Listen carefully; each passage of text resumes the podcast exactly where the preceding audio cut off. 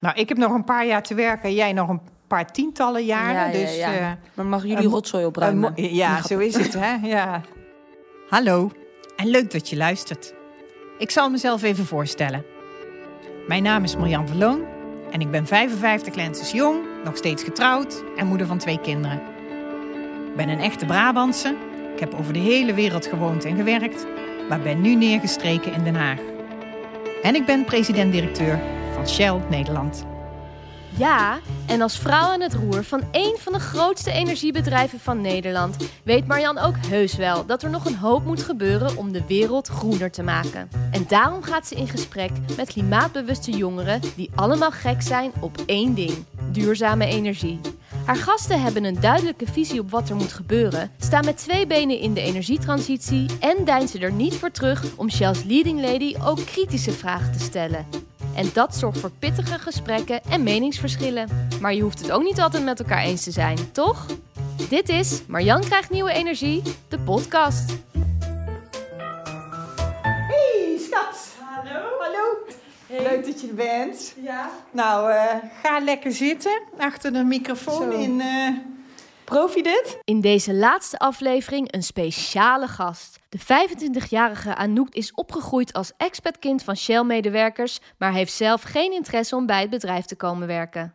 Ze studeert duurzame energietechnologie aan de TU Delft en wil hierna graag een baan waarmee ze als starter impact kan maken.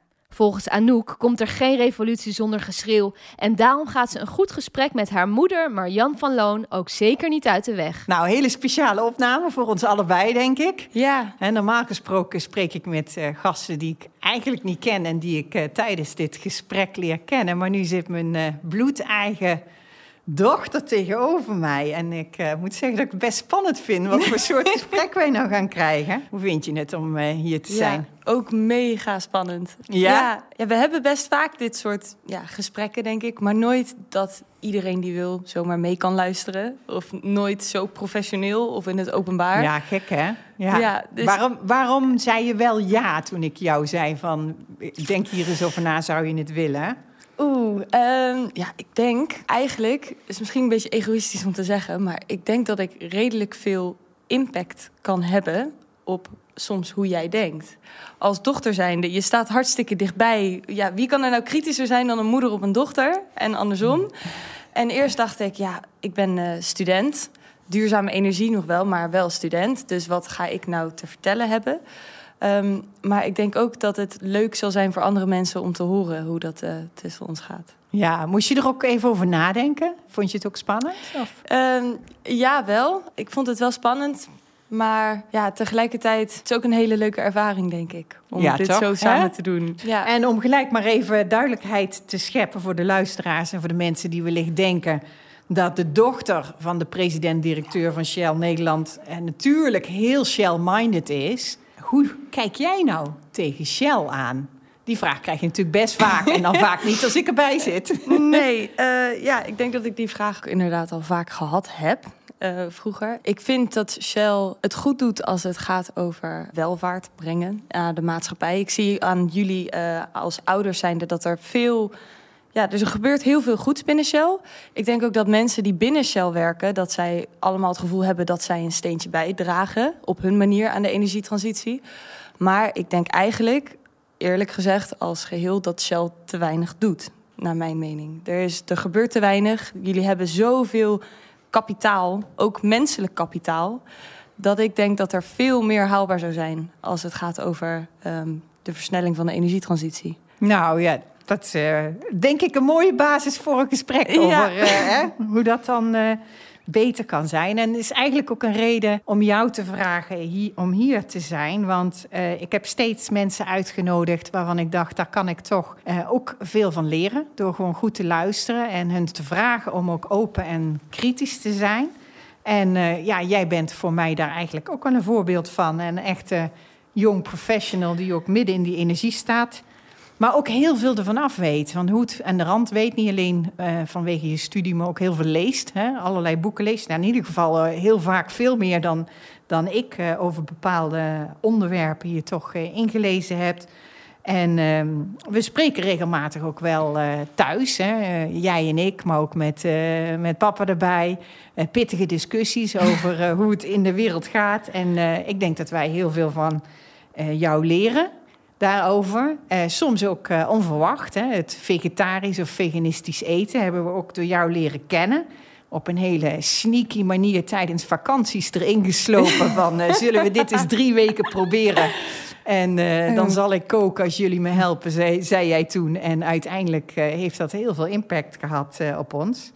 Maar ook hoe je omgaat met, met spullen. En ik denk, behalve misschien voor hè, sportspullen, hou je wel van tweedehands kijken naar, naar kleren.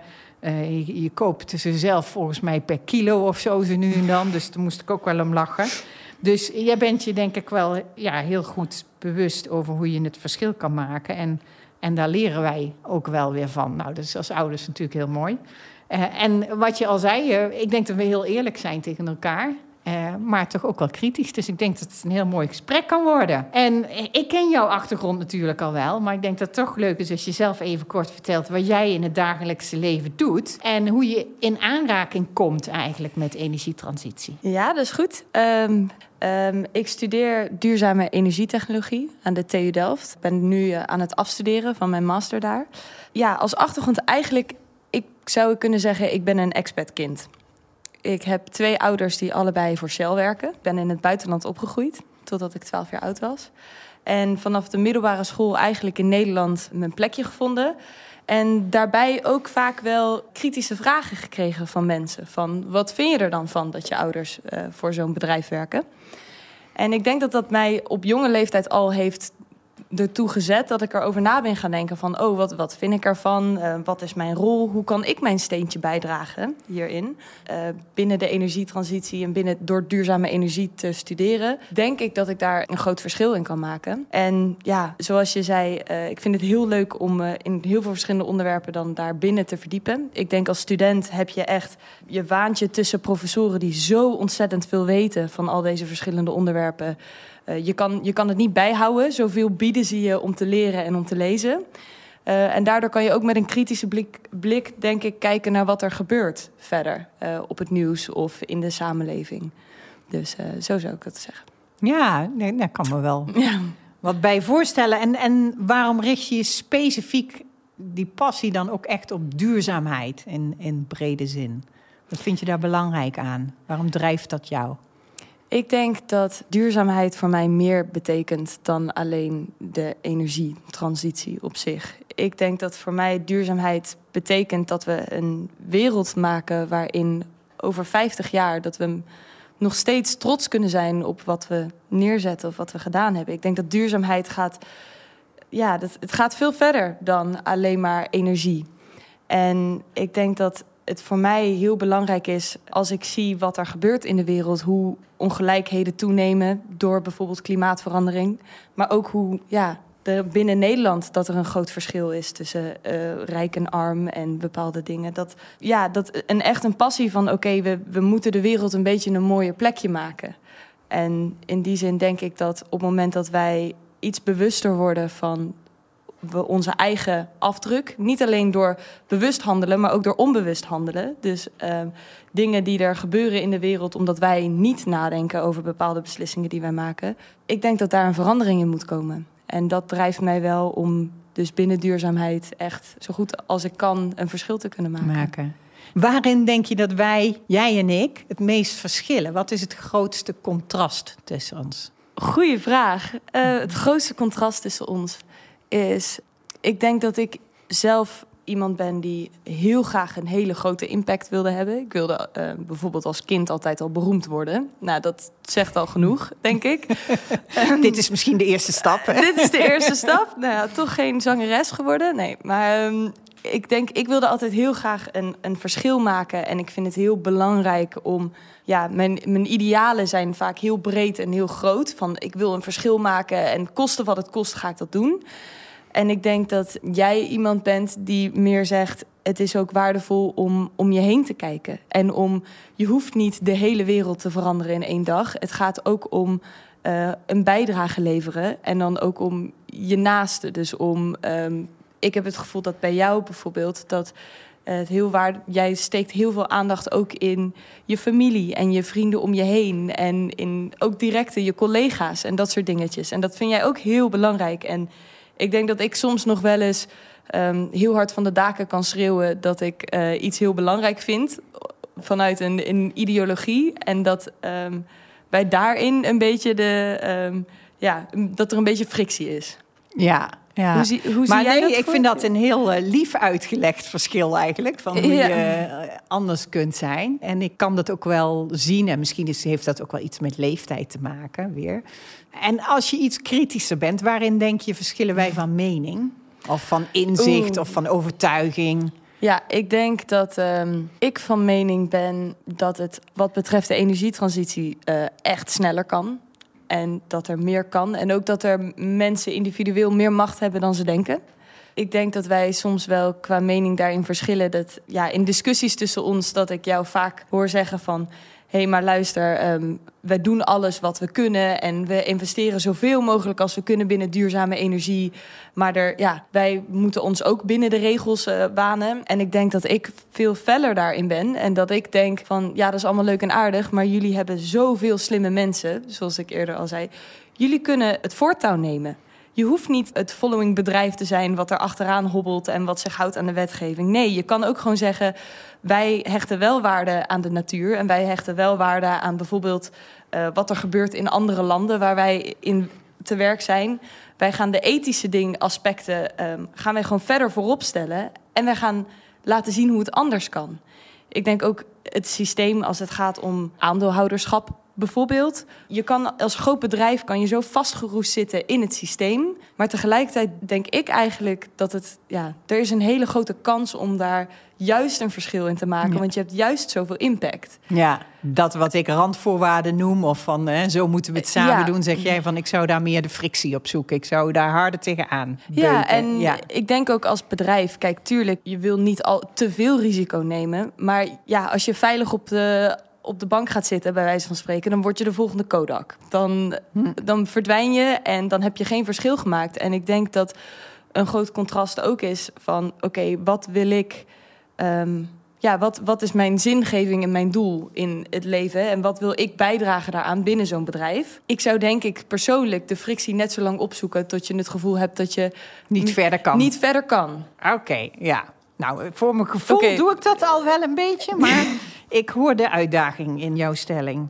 Wij gaan het in deze podcast hebben over de toekomst. En daarmee bedoel ik hoe wij denken dat, met het oog op de energietransitie, de wereld er in 2050 uit zal zien. Wil jij beginnen of wil je dat ik begin? Ehm, nee, begin jij maar. Ik, Ja? ben, ik ben wel nieuwsgierig naar. Oké, in 2050 denk ik dat wij wereldwijd klimaatneutraal kunnen leven. En dat betekent dat we heel veel zonne-energie zullen hebben, maar ook windenergie en eh, ook wel kernenergie, aardwarmte, andere vormen van energie. Maar die zal niet gelijk verdeeld zijn over de wereld. Dus daar zullen we toch nog wel wat transport nodig hebben van stroom en moleculen enzovoort. Ik denk dat we in 2050 ook anders met grondstoffen en spullen om zullen gaan. Want we moeten ze op een manier maken dat er geen afval meer is. En alhoewel we meer lokale ketens zullen hebben met energie en materialen, is er dus denk ik nog steeds heel veel internationale handel daarin. Ik denk dat Shell een bedrijf zal zijn die zelf dingen zal produceren, maar vooral ook zal handelen in eh, stroom, groene stroom, in neutrale energie en brandstoffen, zoals waterstof, die gemaakt worden uit stroom of uit bioafval. En ik denk dat we actief zijn in de duurzame chemie. Dus dan leveren wij duurzame circulaire grondstoffen aan eh, andere bedrijven in de maakindustrie. Dat was mijn eh, minuutje. Ja, je zag mij spieken op mijn ja, spiekplaatje. jij hebt een mooi speakbriefje, ja. Heb jij het uit je hoofd geleerd? Eh, ja, nou, wing it. Wing it? Nou, daar gaat hij, Noek. Nou, ik denk dat in 2050, ehm, in dezelfde trant als wat jij zei, dat eh, wij compleet over zullen zijn op duurzame energie. Ik denk zonne-energie, windenergie, maar ook denk ik technologieën waarvan ze nu nog niet bestaan, of waarvan we nu nog niet weten dat ze bestaan. Ehm, ik denk dat ook wat voor mij eh, denk ik een belangrijke is in 2050, is dat er andere maatstaven zullen zijn voor welvaart. Dus ik denk dat de maatstaaf ehm, bijvoorbeeld eh, ja, voor de economie zal niet alleen maar meer zijn het bruto nationaal product of de groei van de economie of dat soort dingen. Ik denk dat er meer waarde zal komen voor de natuur, maar ook voor de mens. Ik denk dat er meer waarde komt voor bijvoorbeeld mentale gezondheid, inclusiviteit, dat soort dingen. Ik denk ook dat wij ehm, veel meer verbonden zullen zijn met elkaar. Dus globaal, dat onze generatie veel meer uh, met elkaar in verbondenheid zal zijn. Ik denk dat we uh, transparanter zullen zijn en beter om zullen leren gaan met informatie. En die informatiestromen gebruiken Maak om, maar even af. die informatie uh, zullen gebruiken om duurzamere en betere keuzes te maken als het gaat over uh, de natuur. Nou, mooi. Je hebt het heel mooi breed neergezet, uh, Anouk. Waar maak jij je het meeste zorgen om? Als het gaat om de klimaatcrisis, maak ik me eigenlijk het meeste zorgen om dingen die niet binnen Nederland gebeuren of niet binnen het Westen gebeuren. Ik maak me zorgen over de dingen die gebeuren in op dit moment derde wereldlanden, die het ook het zwaarst getroffen gaan worden door klimaatverandering, door extreme weersvoorspellingen. ik weet niet hoe je dat noemt. Fluctuaties. Fluctuaties van het weer. Uh, ik ben bang dat de ongelijkheid alleen maar groter gaat worden tussen onze landen. En ook tussen arm en rijk daarin. En dat zij eigenlijk de dupe gaan zijn van de zogenaamde welvaart die wij hier creëren. En dat het iets is waar wij ons op dit moment nog niet verantwoordelijk voor voelen. En waar, als je dat op wil lossen, zit dan volgens jou het grootste probleem? Ik denk, dat is weer een, misschien is dit te breed, maar ik denk eigenlijk dat het grootste probleem ligt in de manier waarop wij op dit moment waarde geven aan um, technologie of aan geld eigenlijk. Ik denk dat um, dat was heel mooi omschreven in het boek Fantoomgroei. Daar omschreven ze hoe het bruto nationaal product eigenlijk in een tijd van oorlog begonnen was onder Roosevelt. Uh, als een soort maatstaaf van oké, hoeveel komt er een land in en hoeveel gaat er een land uit. En toen werd er al de kanttekening geplaatst van dit is niet een maatstaaf voor welvaart. En daardoor heeft de natuur geen waarde gekregen. Mensen hebben geen waarde gekregen. Dat, ik denk dat je de economieën, echt hoe de economie bedreven wordt, als systeem moet aanpakken. Ik denk dat als politiek dat je daar echt achter moet gaan staan. Dat je moet gaan zeggen, we moeten dingen gaan veranderen dat je binnen het bedrijfsleven zegt, wij moeten gaan veranderen. En ik denk ook dat we dus als Nederland zijnde bijvoorbeeld binnen Europa verantwoordelijkheid moeten nemen voor um, wat wij doen. Dingen die er gebeuren in Spanje en Italië, bijvoorbeeld te gevolgen van dat wij een euro hebben, ja, daar dragen wij ook aan bij. Maar ook in derde wereldlanden. Dat zie je nu al, dat um, omdat wij in die landen produceren, ja, dat heeft bepaalde effecten op hun maatschappij. Ik denk dat wij daar als uh, ja, als andere, als land zijn de verantwoordelijkheid voor moeten nemen. Hey, we gaan even door naar uh, jouw eigen duurzaamheid en klimaatbewustzijn. Hoe klimaatbewust leef jij? Ik denk dat ik voor een gemiddelde Nederlander heel duurzaam leef. Ik zou wel meer kunnen doen. Dat wil ik al van tevoren zeggen. Ik denk dat het elke dag weer op zoek is naar meer dingen die je kan doen. Maar ja, ik eet dus al zes jaar lang veganistisch. Ik probeer geen nieuwe spullen te kopen als dat niet hoeft. Dus uh, ja, waarom zou je weer een nieuwe telefoon nodig hebben? Dat soort dingen, nieuwe meubels of nieuwe kleren. Er, er zijn er genoeg. En je kan echt wel, als je een klein beetje extra moeite doet, wat vinden. In alledaagse dingen die slecht zijn voor bijvoorbeeld ook het grondwater in Nederland. Als je kijkt naar bepaalde soorten zeep of naar lang de kraan open laten staan. Ik denk dat ik in een bubbel leeft, zo zou je dat kunnen zeggen. Waarbij mensen heel veel daarmee bezig zijn. En dat je elkaar daar ook makkelijk in kan aansteken. En in duurzaamheid iets groter. Ik denk ik dat ja, als het gaat over reizen bijvoorbeeld. Daar zou ik dus wel nog veel meer kunnen doen. Want uh, ja, binnen Europa zou ik nooit meer vliegen. Maar op dit moment, ik denk dat iedereen heeft zijn eigen steentjes die ze bijdragen. Um, maar er, er, zijn ook nog een hoop dingen die ik beter zou kunnen doen. Ja, en die nog te verleidelijk zijn om wel hè, een ander land van ja, de wereld te zien. dat op het moment dat je vriend in Portugal zit en die zegt... Uh, hey, kom surfen, uh, we zitten ergens in the middle of nowhere, uh, kom je langs... dat je dan toch denkt, nou, weet je... Ik ga er wel heen. Ik ga wel gewoon. Ja, maar goed, ik kijk inderdaad vaak met bewondering... als jij weer zo'n oeroude mobiele telefoon uh, uit elkaar zit te schroeven. Uh, want voor jouw duurzame energietechnologie had je een uh, bachelor in werktuigbouw gedaan. Maar dat zie ik zo nu dan terug in alle kleine schroefjes en boutjes. En dan zit je twee uur te frotten totdat je zo'n oud mobieltje weer werkend hebt gekregen. Dus ja, ja dat is toch wel heel knap. En wat vind je dat je vader en ik qua levensstijl eigenlijk nog een stappen zouden kunnen maken? Ik denk dat jullie binnen dingen die eigenlijk erin gesleten zijn, die inmiddels gewoon comfortabel zijn, dat je daar. Noem eens iets. Uh, noem eens iets. Ja. Zo. Um, ik denk kleding en spullen. Ik denk dat het uh, uh, dat een voorbeeld is. Ik denk bijvoorbeeld ook in mobiliteit. Dus uh, ja, jij rijdt in een waterstofauto, maar ja, mijn vader rijdt nog steeds in een normale benzineauto. En ik denk dat er zijn heel veel oplossingen die misschien ja, min, minder makkelijk of praktisch lijken, omdat je het even moet uitzoeken. Maar zoiets zoals een, uh, een shared car service of een green wheels of een wat dan ook. Um, dat zou kunnen. Ik denk ook dat jullie ja, een, een voorbeeld zouden kunnen geven aan andere mensen om je heen. Want jullie hebben het comfort van een, een fijn leven. Een, hm. een, je hoeft je niet zorgen te maken aan het einde van de, van de maand of er brood op tafel ligt. Dus ja, iets meer bewustere keuzes maken in spullen, in kleding en ook in wat we kopen. Qua... Ja, ik zeg maar wat. Bijvoorbeeld, kijk, investeren in uh, het beter isoleren van je huis, bijvoorbeeld. Of op het moment dat je ziet dat er iets stuk is, dat in plaats van het vervangen door gelijk weer iets nieuws, dat je gewoon echt even gaat nadenken van oké, kunnen we dit op een andere, betere manier. Tweedehands ergens krijgen. Tweedehands ergens krijgen. Ja, goede uitdaging. Maar niet tegen je vader zeggen dat hij te veel kleding heeft, want dat vind ik nog wel meevallen. Ja, die loopt wel met gaten in zijn sokken. Hè? Ja, zo is het. Ja. ja. Goed, we gaan uh, het thema de toekomst bespreken aan de hand van een aantal stellingen en opvattingen. En die liggen voor ons op tafel. Stelling 1. Uh, eh, Shell is voor duurzame starters geen aantrekkelijk bedrijf meer om te werken. Nou, zeg jij het maar, Anouk. Zou jij ehm, ooit... Of, nou, niet op, bij Shell, maar zou je zeg maar, bij een bedrijf als Shell jezelf zien werken? Ik denk dat het um, op dit moment, heel eerlijk, nee. En dat komt door iets, en ik denk dat dat iets wat binnen mijn leeftijd veel gedragen wordt, is het gevoel dat als je voor zo'n bedrijf gaat werken, dat je relatief weinig van je tijd bezig bent met echt een verschil maken. Dus dat je, uh, je krijgt bepaalde opdrachten binnen je baan. Maar hoeveel touwtjes heb je nou echt in handen? Dus um, ik zou heel graag een verschil maken. Dan denk je, oké, dat heeft meer nut om dan voor juist voor zo'n bedrijf te gaan werken. Want als alle duurzaam georiënteerde koppen bij Shell zitten, nou dan kan dat bedrijf niet anders dan de duurzame kant op gaan. Maar ik denk dat er ook een angst is vanuit uh, onze generatie van ja, maar luister, als ik dan onderaan dat bedrijf begin, hoeveel verschil, hoeveel impact heb ik nou? Hoeveel kan ik nou doen?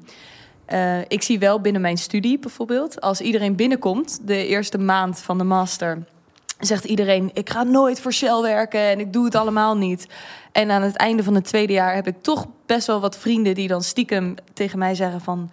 Ja, Anouk, uh, Shell heeft toch wel best een groot waterstofteam. Ja, uh, ik ben het toch wel aan het overwegen. Maar dat, daar hangt wel een, ja, een bijna een soort schaamte achter. Van alsof je dan uh, dat niet mag zeggen. Niet, dat niet mag zeggen of niet meer echt aan het strijden bent voor waar je in gelooft. Dat je dus eigenlijk, je zou beter voor een NGO kunnen gaan werken en je echt op je missie focussen.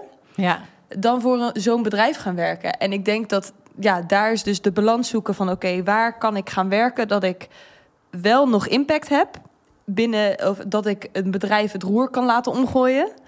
Maar niet dat ik verdwijn en uh, achter mijn bureau uren zit te slijten zonder dat ik een verschil kan maken. Ja, nou ja, en ik denk dat ik daar dus echt anders tegenaan kijk. Maar misschien ook omdat ik zelf ooit bij Shell zo ben gaan werken met... kan ik van binnenuit een verschil maken? Of kan ik mezelf zijn? Kan ik doen waar ik in geloof? En ik denk echt dat je eh, bij Shell een veel grotere impact kan maken... en heel veel vrijheid krijgt om eigenlijk je baan zo in te delen zoals je... en te duwen zoals je vindt dat die moet gebeuren. En ja, dat vind ik zelf dus heel plezierig.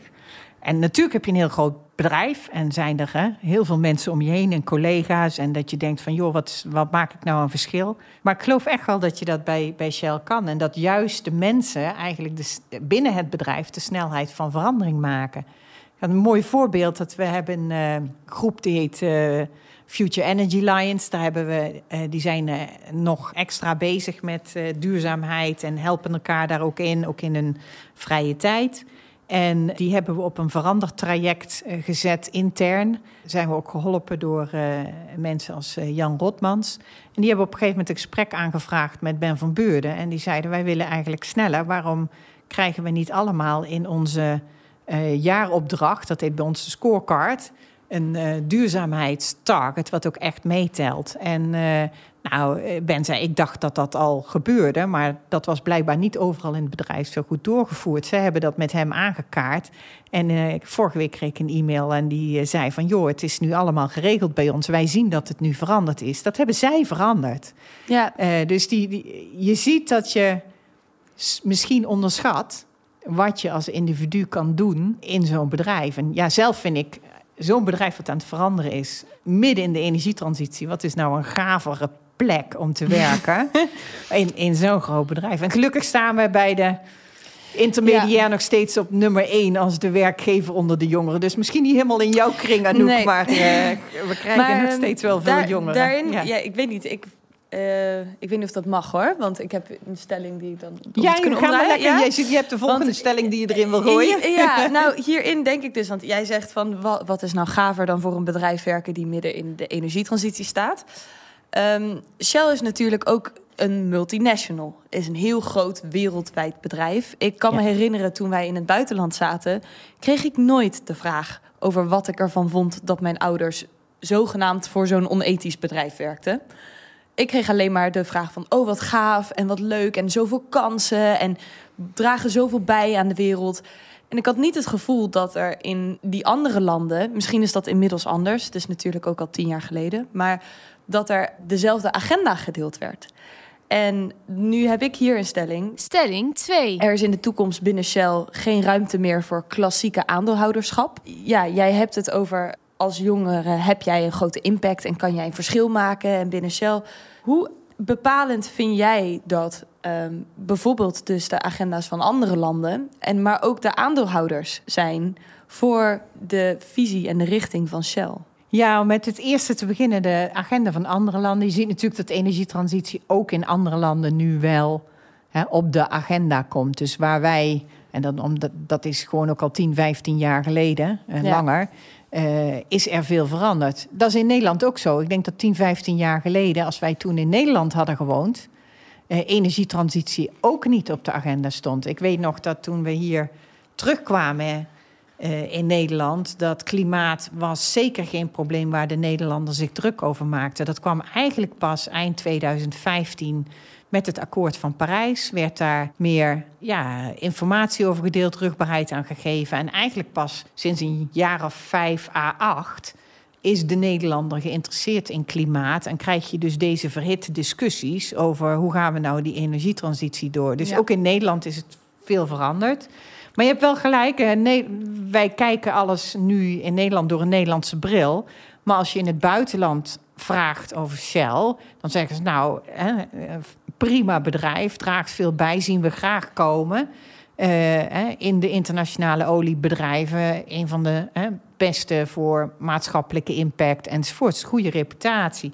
Dus je moet ook niet vergeten dat wat, hoe we in Nederland denken over Shell is niet per se hoe er wereldwijd gedacht wordt over Shell. Maar goed, onze agenda wereldwijd is wel om die energietransitie snel doorheen te gaan. Dat zijn wereldwijde doelen. Denk je niet dat de, de manier waarop op, op dit moment aandeelhouders werken en aandeelhouderschap, dat, dat dat in de weg staat? Nou, ik denk dat die aandeelhouders precies die draai aan het maken zijn of moeten maken die jij net aangaf toen jij zei van hoe ziet de wereld er in 2050 uit? Hè? Er, er zijn andere dingen ook waardevol. En uh, wij hebben een grote groep aandeelhouders, uh, Climate Action heet, heette die, die hebben zich verenigd. En die helpen ons om dus uh, energietransitie met nog meer ambitie B te pakken. Die zeggen zeg maar, als aandeelhouders willen wij dit graag zien. Dus je ziet dat zij ook een andere agenda gaan krijgen.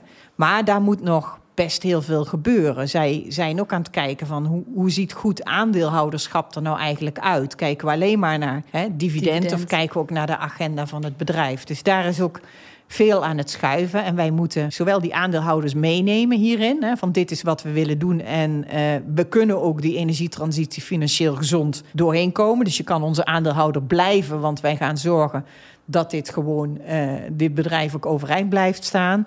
En tegelijkertijd laten zij ook van zich horen en zeggen ze: zo zouden wij het graag willen. Maar aandeelhouders zijn uh, maar één van je hè, belanghebbenden. Uh, ik denk dat werknemers, wat jij eerder zei, van wil je ervoor hè, werken, werknemers een hele belangrijke belanghebbende in een bedrijf zijn. En vaak zeggen we ook van, goh, wie bepaalt eigenlijk de snelheid van de transitie? En dat wordt uh, toch vaak door de werknemers ook bepaald. Van hoe zij zich inzetten, waar zij hun talenten voor inzetten waar zij de mogelijkheden zien. Daar Ja. is het, dat is ook een transitie. De werknemers zijn aan het transitioneren. Daar hebben de jongere garde heel hard voor nodig. En de aandeelhouders zijn ook aan het veranderen. Ja, en ik denk wat je zegt, eh, dat binnen de werknemers kan ik het me heel goed voorstellen. Dat mensen die hier al werken, dat ze zeggen wij willen die kant op. Zet wel mijn vraagtekens bij op het moment dat iemand dividend uitgekeerd krijgt, wat dan zijn ja, intenties zijn. Ik denk dat het wel een heel mooi voorbeeld is wat je noemt. Maar denk je dat Maar- eh, mensen die aandelen Tesla kopen... een andere agenda hebben dan... eh, Nee, dit is, eh, maar hierin. duurzaam, d- dan, dan eh, economische koers, dan aandeelhouderskoers. Nee, maar ik, hier heb ik het eigenlijk ook meer over. Ik heb het niet per se over de aandeelhouder specifiek. Ik heb het iets breder over weer over het systeem. de stakeholders. Het, het hele ja. systeem van aandeelhouderschap, van waarbij het dus bijvoorbeeld ook als bedrijf mogelijk is om dus je eigen aandelen terug te kopen op het moment dat je geen plek ziet om in research en development te investeren, zoals waar die Mazzucato dat die vrouw over geschreven had. Weet je nog Ja. die paper? Bijvoorbeeld dat er dus eigenlijk het geld blijft rondrollen als het ware in de bovenste laag daarin van het aandeelhouderschap en van dividenduitkering in een bedrijf. Dat dat systeem giftig is voor verandering en voor een ander systeem wat misschien niet gebaseerd is op groei of efficiëntie of dat soort dingen. En ik denk dat als we het hebben over de toekomst en over 2050, denk ik dat er een hele hoop bedrijven gaan zijn die daarin een shift gaan maken. En vandaar ook de stelling dat er geen ruimte meer is voor klassiek aandeelhouderschap bij Shell. Ik denk dat, ja, dus dat het minder de vraag is van wie zijn je aandeelhouders en wat zijn hun intenties. Maar weer meer hoe wil je als bedrijf gestuurd worden. En dat daar misschien het hele systeem ook een beetje in moet veranderen. Ja, nou ja, ik denk Ja. dat aandeelhouders als hè, degene die uiteindelijk ook bepalen eh, hoeveel daadkracht je bedrijf heeft en houdt, wel altijd heel belangrijk zullen zijn in het bepalen van je agenda. Maar ik denk dat zij ook mee veranderen. Zij veranderen zelf mee. Maar ze moeten ook mee veranderen omdat het bedrijf ook voorstellen doet en omdat de maatschappij voorstellen doet en zegt van joh, zo, hè, zo zouden wij het, het willen zien. Stelling 3. Over 50 jaar zijn er geen fossiele brandstoffen meer nodig. Ik denk voor een groot deel niet. Misschien helemaal niet meer. Maar het kan zijn dat er nog sectoren zijn die het nog niet helemaal geneeld hebben. Als ik denk aan hè, internationale scheepvaart of eh, luchtvaart, dan denk ik dat we echt op moeten schieten als we die allermoeilijkste sectoren ook helemaal fossielvrij willen krijgen. Ja, ik denk, ik denk dat het grootste discussiepunt ook is van ja, wij, wij kunnen dit denk ik wel. Ik Ja. denk dat Nederlandse bedrijven, Europese bedrijven, onze Dat samenleving kan kunnen. dit. Ja. Ehm, als je dan kijkt naar ja, hele snel groeiende economieën zoals India. Ja, ga je tegen hun zeggen van jullie mogen niet dezelfde ontwikkeling doormaken als die wij hebben gemaakt.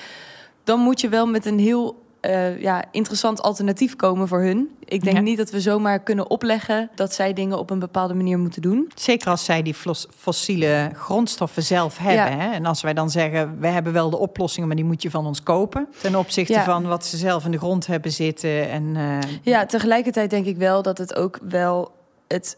Ik denk persoonlijk, het zou niet hoeven. Ik denk over 50 jaar geen fossiele brandstoffen. De stelling is nodig. ja, Ik denk eigenlijk dat het onnodig is. ja, Ik denk dat de, de vraag is: gaan wij ervoor zorgen dat het lukt? ja. En ik denk niet dat opkomende economieën per definitie fossiele brandstof nodig hebben. Maar ik denk wel dat het een, een makkelijke manier is waar zij wellicht naar zullen grijpen. ja. Nou, ik heb nog een paar jaar te werken. Jij nog een paar tientallen jaren. Ja, ja, dus, ja. eh, Maar mag jullie rotzooi opruimen? ja, zo is het. Hè? Ja. Stelling 4. Shell heeft de macht om de koers te bepalen en het roer om te gooien. Dit is eigenlijk een stelling die voorkwam vanuit eh, bij mij ook mensen om me heen. Toen ik vertelde van, goh, ik ga met mijn moeder eh, in discussie of in gesprek. Dat heel veel mensen eigenlijk zeggen, ik begrijp niet waarom Shell het roer niet om kan gooien. Ik begrijp niet waarom zij vastgeroest zitten in het idee van ik moet deze banen waarborgen en ik moet stabiel blijven. En het idee dat op het moment dat je het roer omgooit, dat je niet meer stabiel bent of dat er geen toekomst meer is voor zo'n bedrijf. Ja, er is een hele hoop onbegrip daarin. En ik denk zelf dat Shell wel de macht heeft om het roer om te gooien. Ik denk ook dat je natuurlijk, je moet wel heel duidelijk blijven in oké, wat zijn de risico's die we nemen? Maar je, je ziet nu al, ja, tijdens zo'n crisis, zo'n coronacrisis, er worden banen geschrapt. Het is ook iets dat gebeurt. En je weet ook niet waar de toekomst heen gaat. Ook niet voor olie en gas. Dus je kan het vergelijken met een zogenaamde perfect comfortabele situatie waar je nu in zit. Maar het verleden is net zo risico om, eh, vol om daaraan vast te houden dan een risicovolle toekomst in te gaan. Precies. Dat, dat, wil je zeggen, ja. Maar ik heb wel het idee dat sommige mensen... Of ja, dat, dat is natuurlijk ook de context waar we in leven. Is, we zijn een heel groot bedrijf. En we willen steeds meer naar CO2-neutrale producten draaien. Hè? Want het gaat niet zozeer alleen over onze fabrieken... maar het gaat vooral over wat we maken.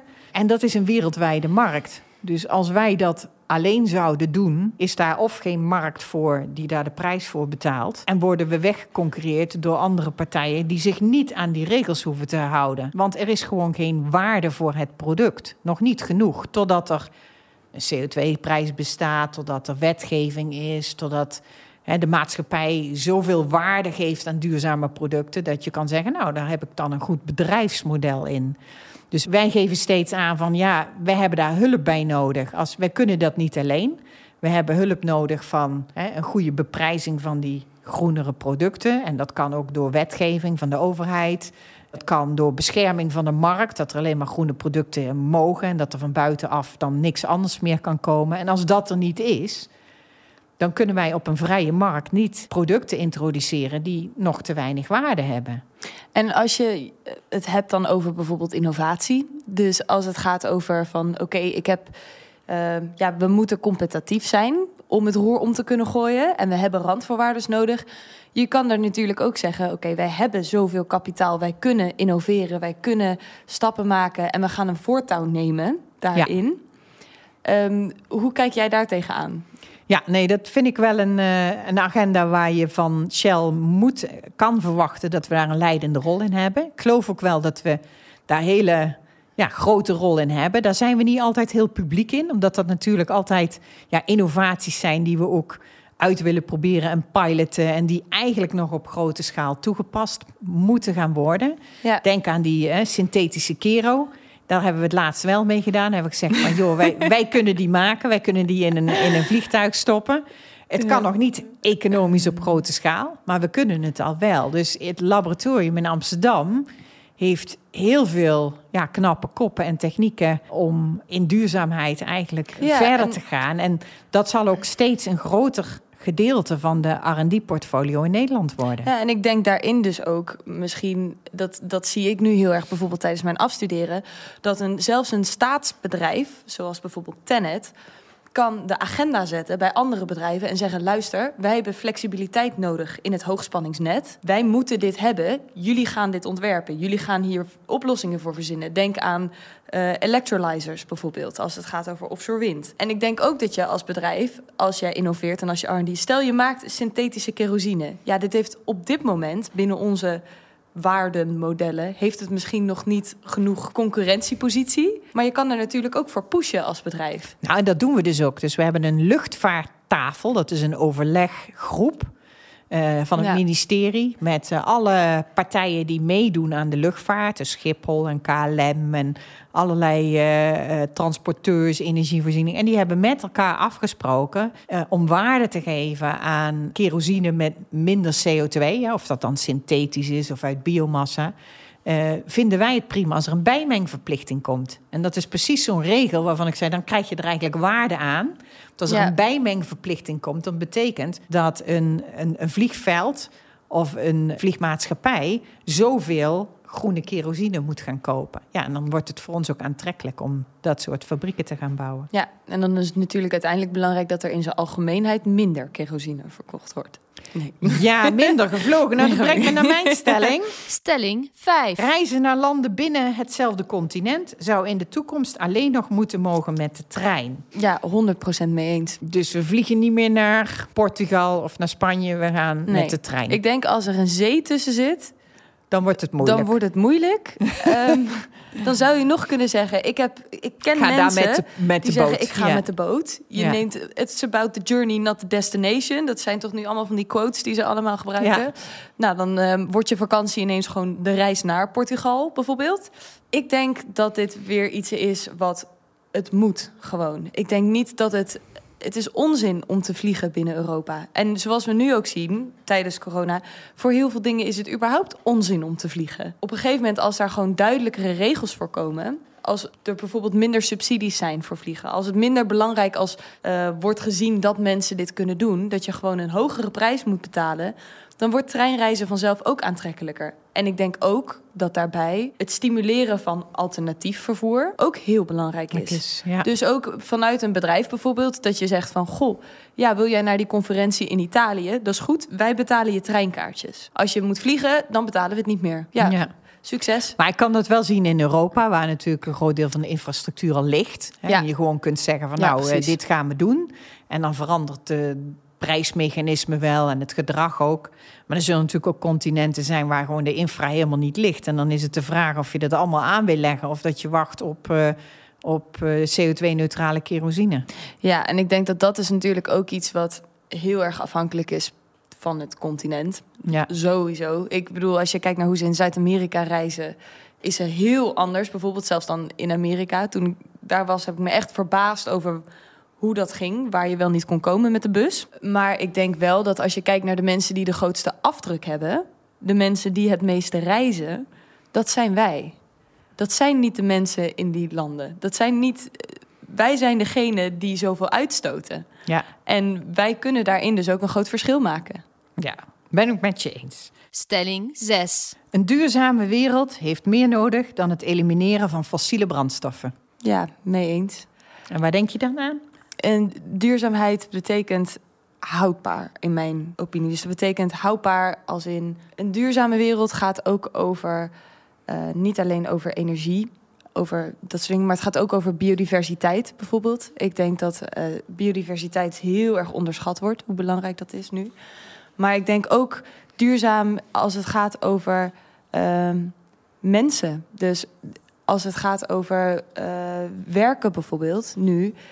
Ik heb heel veel mensen om me heen die zich helemaal uit de naad werken. En op een Je vijf- moeder en je vader. Ja, maar ja, weet je, jullie worden, er, jullie worden ervoor gecompenseerd. Dat is een ander verhaal. Maar dat er mensen zijn van mijn leeftijd die. ehm, Heel erg hoor. die al met een burn-out op de bank zitten terwijl ze 35 zijn. En dat ik denk dat er, ja, als het gaat om een duurzame wereld, dat het ook zal gaan over ja, betere omstandigheden voor mensen. Maar ook de ongelijkheid in de wereld gewoon verkleinen. Nou, gewoon verkleinen, dat is ook heel stom om zo te zeggen. Maar de ongelijkheid verkleinen. Ik denk dat ehm, duurzaam ook gaat over eh, inclusiviteit van groepen. Soms denk ik dat duurzaam De bredere kwaliteit ja, van duurzaam leven. wordt gezien als een soort een, een hippe term van ehm, zet nu, ja, er staat nu een windturbine, maar ik zet er gewoon nog eentje neer en dan is dat duurzamer.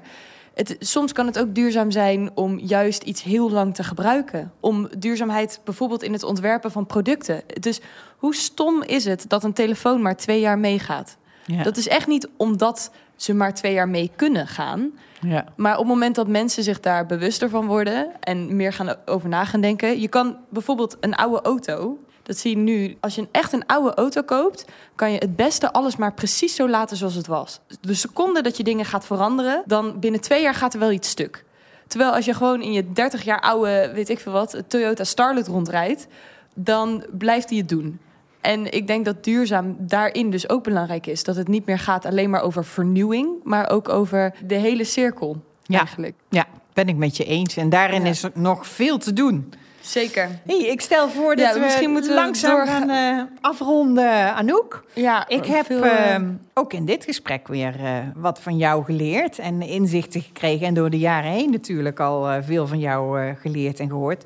Zijn er ook dingen of inzichten die jij van mij of door mijn werk hebt gekregen? Wat jij geleerd Ja. hebt? Zeker weten. Ik denk dat ik van jou als persoon, maar ook nu zeker binnen de omstandigheden waarin jij werkt, dat ik heel duidelijk geleerd heb dat de meeste mensen in onze omgeving en op aarde, die, die doen hun best voor het goede. Er is niemand met slechte intenties of ehm, die denkt van, nou ja, het zal me allemaal een worst wezen. Iedereen doet zijn best om zijn steentje bij te dragen. En dat de manier om vooruit te komen is door samen te werken.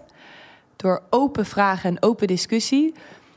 Maar ik, ja, en ik denk ook dat wat ik geleerd heb van jou is dat wat je leest in de krant niet altijd klopt.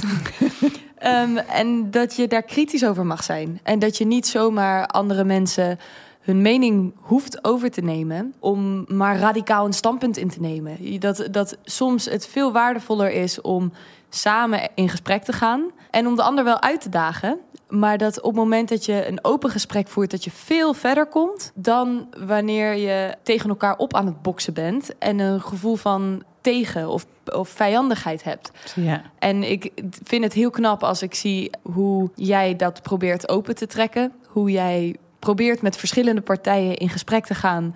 Die zeggen, ja, maar wij willen niet geassocieerd worden met Shell. En dat, dat jij ze toch om de boeg weet te krijgen van... oké, maar vertel mij, wat heb je nodig van mij? Wat, wat wil jij? Laten we in gesprek gaan. En daardoor denk ik dat ik ook iets genuanceerder ben geworden soms. Dat ik beter stilsta bij, ja, probeer me in te leven in wat andere mensen drijft en motiveert. En dan vanuit die motivatie probeer iemand aan te spreken. Van, oké, ik zie dat jij dit, dit voelt op een bepaalde manier... of dat jij dit belangrijk vindt. Vertel me meer. Eh, Vertel mij meer. Ja. En eh, ja, dat is wel iets wat ik van jullie geleerd heb. Nou, dat vind ik heel mooi dat je dat zo zegt. Hey, je bent eh, bijna afgestudeerd, of althans, dat hoop ik dan. Dat hoop en ik je ook. gaat straks het werkende leven in. Hoe zie je jouw toekomst? Wat, wat hoop je voor jezelf? Ik hoop voor mezelf een, ehm, een baan waar ik een groot verschil in kan maken. En binnen de duurzame energie. Ik heb ook als doel voor mezelf dat ik moet genieten van ja, de tijd die er komen gaat. En van de mensen om me heen. Dat is ook iets wat ik van jullie geleerd heb, denk ik. Is dat eh, je eigen circle of influence heel belangrijk is. Dus het, de mensen die naast je staan, die beïnvloed jij. En dat kan ook zijn door een slecht humeur, bij wijze van spreken. Ehm, dus dat het ook belangrijk is om goed om je heen te kijken naar de mensen waar je iets voor kan betekenen. En ik denk dat de komende, ja, de komende vijf jaar voor mij zal zijn hopelijk hard werken, veel leren en genieten. Ja, nou, ik ga ervan wel. genieten om jou zo eh, aan de slag te zien gaan, denk ik. Wat, wat zou je nog aan, eh, als tip eh, aan mij geven in mijn baan als eh, directeur Shell Nederland? Ik zou zeggen, ehm, mam, je doet het nu al een paar jaar. En toen jij net begon, zag ik een hele duidelijke visie en missie en drijfveer en energie. En ik vind dat je dat heel knap hebt volgehouden. En ik zou nu zeggen, geef het voor zolang je nog hebt. Ik weet niet of je ze je er nog een jaar of nog tien jaar gaan houden.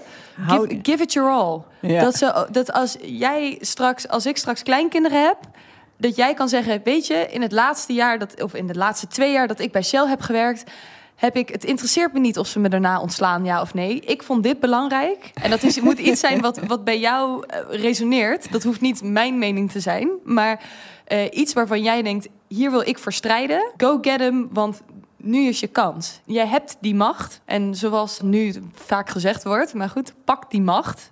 En use it. Use it for something good. Ja, goed, gaan we, gaan we doen, gaan we doen. Ja. Eh, hoe vond je het om op deze manier met mij te praten? Een keer met een microfoon onder je neus, eh, hier in deze studio. Ja, ehm, ik denk dat ik me in het begin heel bewust was van de microfoon. Eh, Dat ik alleen maar dacht, oh jeetje, wat zit jij ver weg. Is dit, volgens mij is dit is meer dan anderhalve meter. En zij kan niet bij de chocolaatjes, maar ik wel, haha.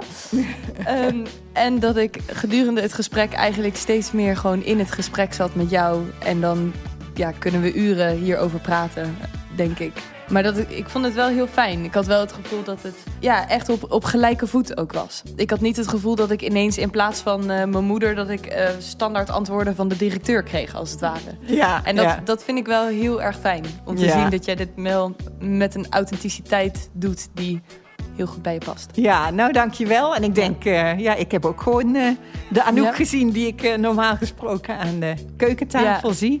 Ik uh, vond het heel moedig van je dat je dit ook wilde gaan doen. Want uh, ja, het is toch best spannend om uh, meteen in ja. zo'n studio te zitten en in zo'n podcast. En dan zowel met je moeder als de, de Shell-directeur in gesprek te gaan. Dus ik vind het heel moedig van je. En dat is een van de dingen die ik ook enorm in je bewonder. Jij gaat ervoor en ook. Hè? En ik zal je tip te harte nemen dat ik dat ook moet blijven ja. doen. Dus nogmaals bedankt. Graag gedaan.